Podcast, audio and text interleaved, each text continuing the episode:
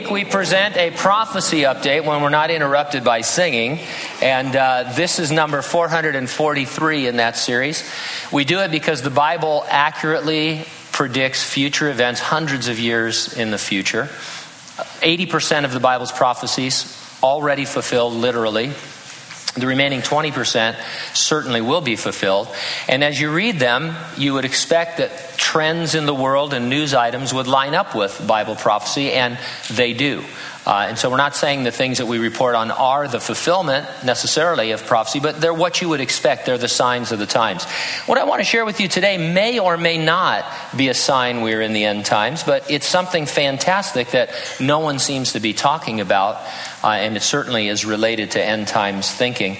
Did you know that worldwide millions of Muslims are converting to Jesus Christ. You probably don't because nobody's talking about it. Here's an excerpt from an article about Muslim refugees flooding into Europe. Several media outlets reporting that churches across Europe are seeing thousands of Middle Eastern refugees, most of them Muslims, turning to Christ. Recently, the pastor of a Persian church in Hamburg, Germany, baptized 600 Muslims in one service, largely Afghans and Pakistanis.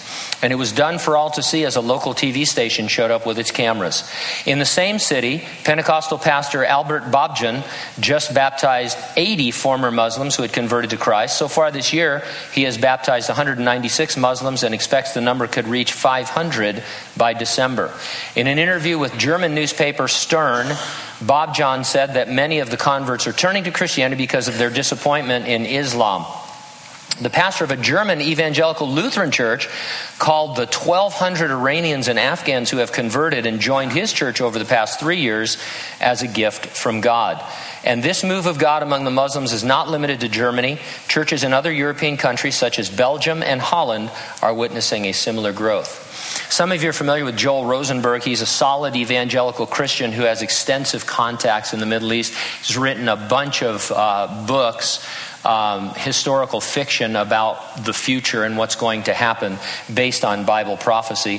He was a consultant for Prime Minister Benjamin Netanyahu, uh, and so he's kind of in the know. On June 30th, he wrote on his blog, started with this question Is there an unprecedented spiritual revival taking place in the Islamic world?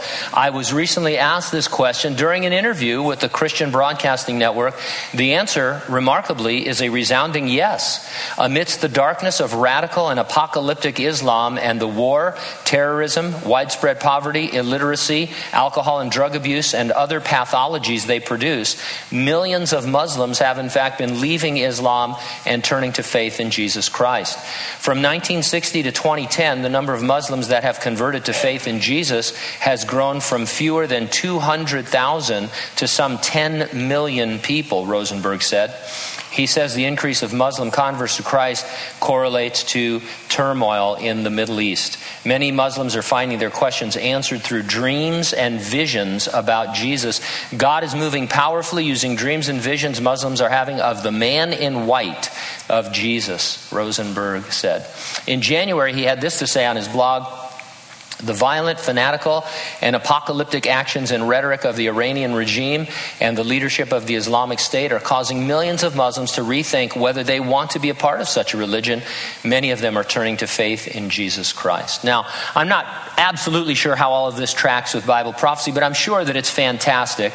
We might cite Joel, those verses that Peter cited on the day of Pentecost. Remember, he said that in the last days, God would pour out his Spirit on all flesh, and there would be dreams and visions and these kinds of things. It's actually a debate among scholarly Christians as to whether there will be a last days revival just before the coming of the Lord. Uh, we know there'll be a great falling away from Orthodox Christianity by members the church, but that doesn't cancel out the possibility of a revival among the pagans.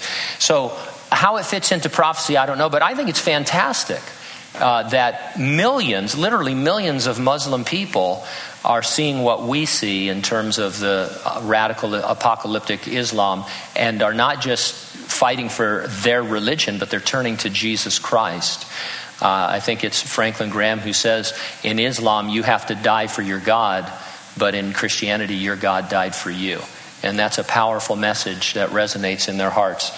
God is working powerfully and miraculously, and what we know from other signs that we share is the last days. We're waiting for the Lord to return, to resurrect the church, and rapture the church, and He said He would do that at any moment. It's an imminent event. Are you ready for that rapture? If not, get ready, stay ready, keep looking up. Ready or not, Jesus is coming.